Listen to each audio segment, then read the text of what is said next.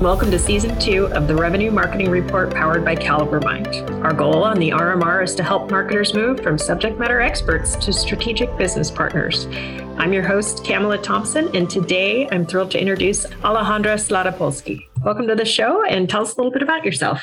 Thank you. It's great being here. So I'm a communications marketing professional that has evolved into more of a business consultant. I've been specializing in marketing communications for financial services for many years.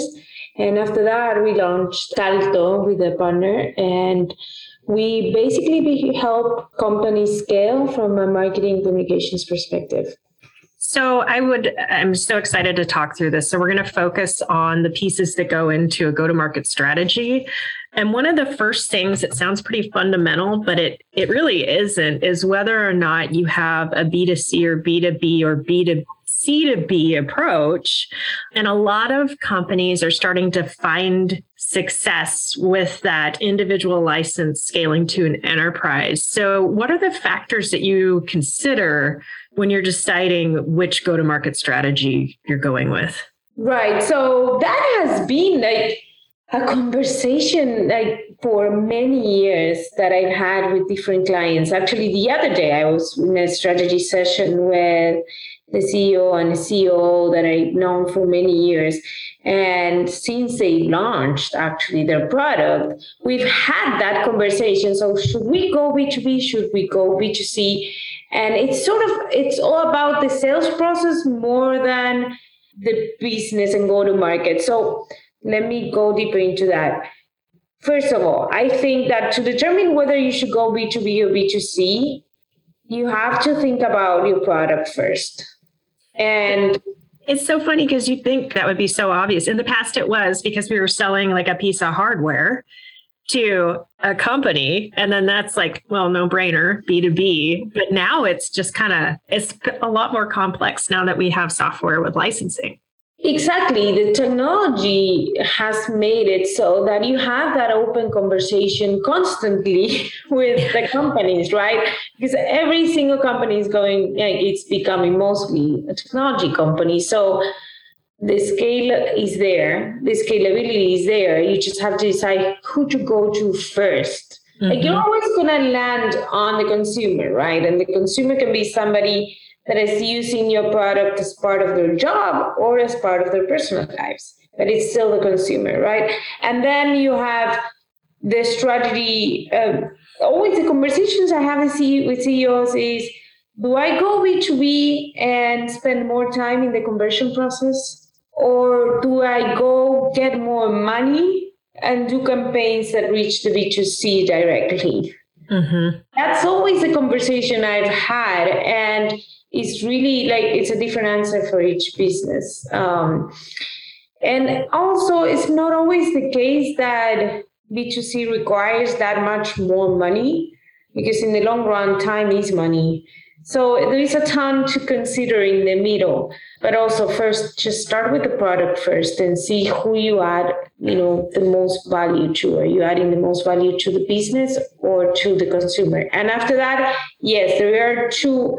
Most of my clients have two separate strategies. Yes, you have the B2C strategy and then you have the B2B to C strategy. Mm-hmm always the case because there's always partnerships there are, there's always a middleman that can help you expand your reach and i feel like we're still at the point where some products are self-limiting and that the functionality outweighs the usability so that we have to take that b2b approach but if if consumers can immediately see value and it's simple enough for them to use immediately and do you see that playing a part in which direction they're choosing Yes. Uh, also, for me, in my industry, a lot, like in finance, what happens is that you have a lot of trust to gain. Yes. So, when you need to bring trust, a lot of the times there is a need to have the B2B2C approach. Uh, for example, I've positioned wealth management products and going B2C is really, really more expensive because you have to build that trust directly with the client. And having that middleman, like the financial advisor, introduce the product is that much easier. But then, of course, the financial advisor is bombarded with a ton of other products that they they want to push. Yeah. Um, but I think that it really also depends. Like it, it depends on functionality, but also it depends on how hard or how easy the the purchase process or the mm. purchase decision is. Mm-hmm. That because makes a lot of sense. Yeah, there are a lot of products that require you to really trust the brand, and others that are just very low uh, low engagement products. Yeah, yeah, that makes sense. And do you ever see company culture driving the go to market strategy? So let's say you have maybe it's a sales manager that's kind of taking charge there or the goal, the end goal for the company. Do you see that taking place quite a bit? Yeah, the the the play between the sales director and the marketing director is always there. Yeah. Uh, but the ones that work the, the best, I think, is the ones that are actually collaborating and not competing. And I think that comes from the C suite. If you have a C suite that is not putting them to compete with the numbers, but to collaborate, I think that's the best scenario always. I've always said, when I was a marketing director, I, I've always said, I think of marketing as a sales enabler. Yeah. As a sales support. But a lot of marketing professionals are like, I'm going to compete with the sales team and see how much I can make, how much I can convert on my own without the sales team, right? Yeah. And I think that doesn't work. I especially with technology too. I I think that you have to have a technology. The wave of the future is technology with human touch the the the companies that work the best, the companies that actually grow the, um, consistently in the long run, are those that are able to to um, integrate the customer journey with both technology and human interactions. So that's where it comes from. Yeah, and what you're describing is simply removing friction and I think friction can exist between marketing and sales, and then that perpetuates through the sales funnel. Like people indirectly, maybe, or even directly pick up on that. The other thing I see causing a lot of misalignment, and I want to see if you agree with this, is misalignment on KPIs. So a lot of times, marketing is solely focused on an early funnel metric and not necessarily the pipeline and revenue number. Have you seen that in the market? Completely. I always yeah. I'm I'm actually I'm not a good marketing person in that sense. All my clients, they will, you know, every single organization comes to you and says, I need more leads. And 90% of the time is you don't need leads. You need to make sure you convert them right first. Mm-hmm. So you may you need to make sure they're not falling through the cracks, that they are actually getting your message, that you are, you know, have a good onboarding process, that you have a good follow-up process. It's the whole rest of the journey that most often than not is failing. Oh, I, I, I, love it. It's it's efficiency and customer experience combined. I love exactly. that. Yeah, I always and with CEOs, the best way to convince them is like, well, your lead is going to be cheaper for mm-hmm. the funnel. So don't try to get new ones. See what you have already there down the funnel. I'm sure you have a ton that you haven't worked on, and you haven't worked on your current clients for sure. Yeah. That's for sure. Yeah. Customer acquisition cost is the way to your CEO's heart. So I love that. That's that's great.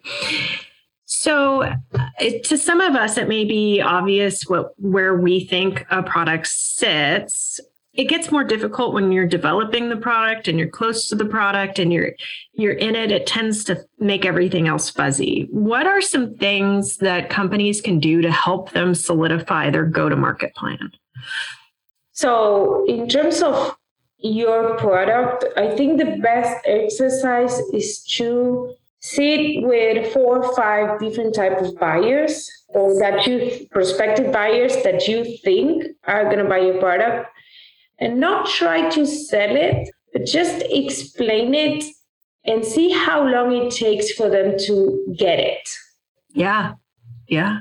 So for me it's like okay sit down you have buyer one two and three and one of them is going to get it in you know one minute. The other one is going to take five to ten minutes to see a value and the other one is going to take you know whatever time. If you're lucky. Right. So compare that. Compare how fast they get they get to the oh moment the oh right that works for me. Mm-hmm. and then go you know profile that guy.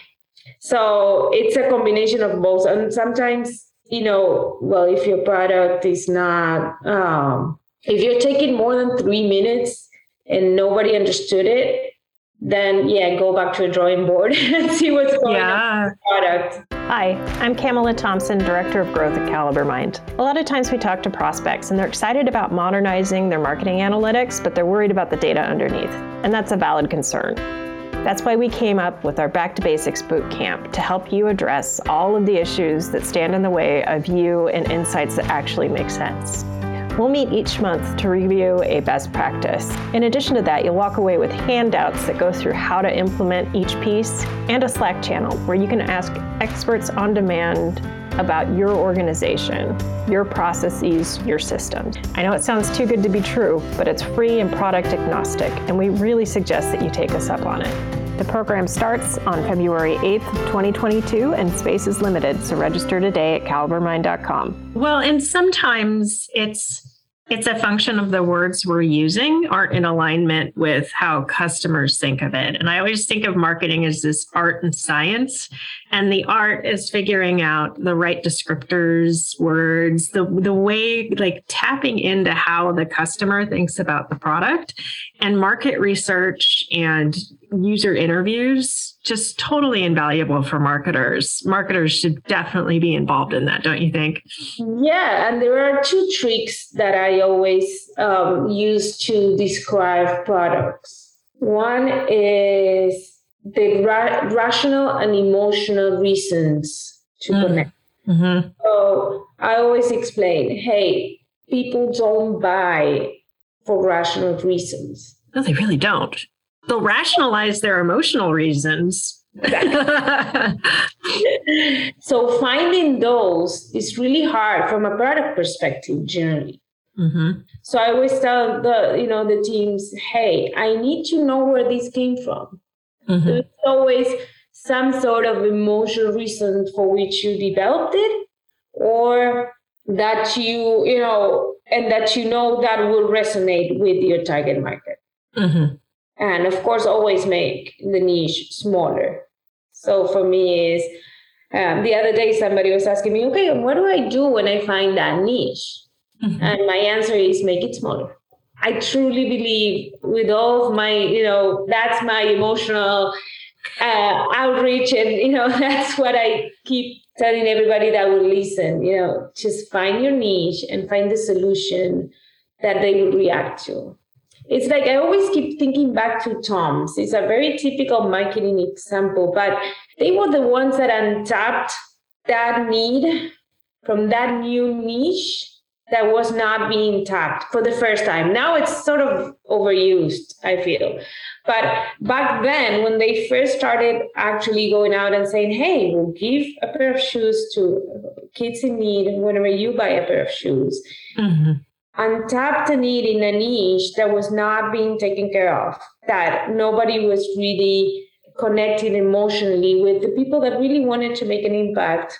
But at, at the same time, they were not hippies living in the mountains, right? Yeah. that combination. Let's talk a little bit about I see a lot of marketers, they either get into B2B or B2C and then they stay there. And I think that's unfortunate because I feel like B2C can really bring a lot of the emotional flavor that works so well with consumers to the B2B side. For those who have just kind of stayed in a particular lane, not that there's anything wrong with that, what are some of the key differentiators you see between those two sectors for marketing? Well, in B2B, I truly believe in working a ton through the customer journey. Mm-hmm. Um, and I know it's an approach that has always been used in B2C. Yeah. Mostly. But in B2B, making the life easier of any organization is key. And actually, uh, I was just looking at, I'm a huge fan, of course. I, am the only fan of Simon Sinek, but I was just looking at a post he just did that was that. It's just, it's not B2B, it's not B2C, it's people. It's always. Yes. People. Yes. So don't stay like B2B marketers generally make that assumption that most um, decisions will be rational that you cannot reach them where they live. That's not true anymore. Yeah. You cannot reach them where they have the, the leisure uh, activities. That's not true anymore. You cannot mix work with pleasure. Not true anymore. Mm-hmm. So that's for the B2B people to really challenge that view. It used to be if you're B2B, stay in LinkedIn and talk about work, and that's it. I think that's, I completely agree what you were saying. There's a lot from B2C to learn there. Mm-hmm. And B2C actually goes back to my previous point, is even much more important to look for smaller niches mm-hmm. and niches of people with an emotional connection too. So it's not only about, you know, the um, soccer moms in California that you know have kids and you know I don't know go to this you know to a club. There are subgroups within that, and that will identify themselves differently too. Yep. You cannot compare a soccer mom that works with one that doesn't. One that is her first marriage with her 2nd with you know, there's a ton of other things that connect humans emotionally that are not just statistics on your social networks. Yeah. Yeah. And I see some B2B brands really figuring it out. I think of Dooly, Scratchpad, Drift, a few others that are starting to incorporate things like humor. And I think that's such a big deal. So I think I think it's slowly happening, but I feel like B2B is always at least five years behind on things. Imagine that plus B2B finance that I'm there. It's like feeling you're back in the yeah Stone Age. Oh my goodness, yeah, and all the graphics are just so. if I see another person sitting in an office smiling at a computer, I am telling you. I know, and we're not there anymore, too. So. Right, right. Let's make things a little bit more relatable. Yeah, yeah. So I think some of the differences too outside of the psychology that people are tapping into for better or worse, who owns the P&L kind of changes between B2C and B2B, the org structure. I would like to see the graphics and messaging not quite so different between the two, uh, but do recognize that the sales cycles tend to be longer with more people involved in B2B because generally speaking, the sales ticket items are quite a bit bigger, right? Yeah. But also, you know, there's still a person behind it and there's one person yep. always pushing it through. Yep. So you have to figure out that person, what the drivers are for them. And for the organization, also one of the keys of the very important role that I see in marketing is trying to convert the message from product focused to result focused and solution focused. Mm-hmm. That's mm-hmm. something that happens a lot in startups. Happens much more. You know, some some larger marketing departments always you know figure it out, but converting that message from this is what we sell mm-hmm. to this is what we solve for you or this is the result you get mm-hmm. um, is something that is a hard exercise for many organizations and that it's you know it, for me is key too. It's you know yeah the, the rational and emotional reasons to buy but also what's in it for me? That's and that's always a question to anybody. Okay what's in it for the person that you target?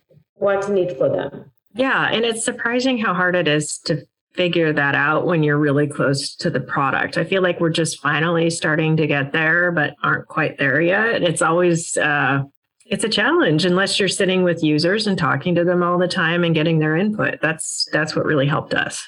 Yeah, and it's but it's also like there is certain empathy that you need to have with the, mm-hmm. you know with the CEO or the product developer, whoever it is behind the product. This is their baby.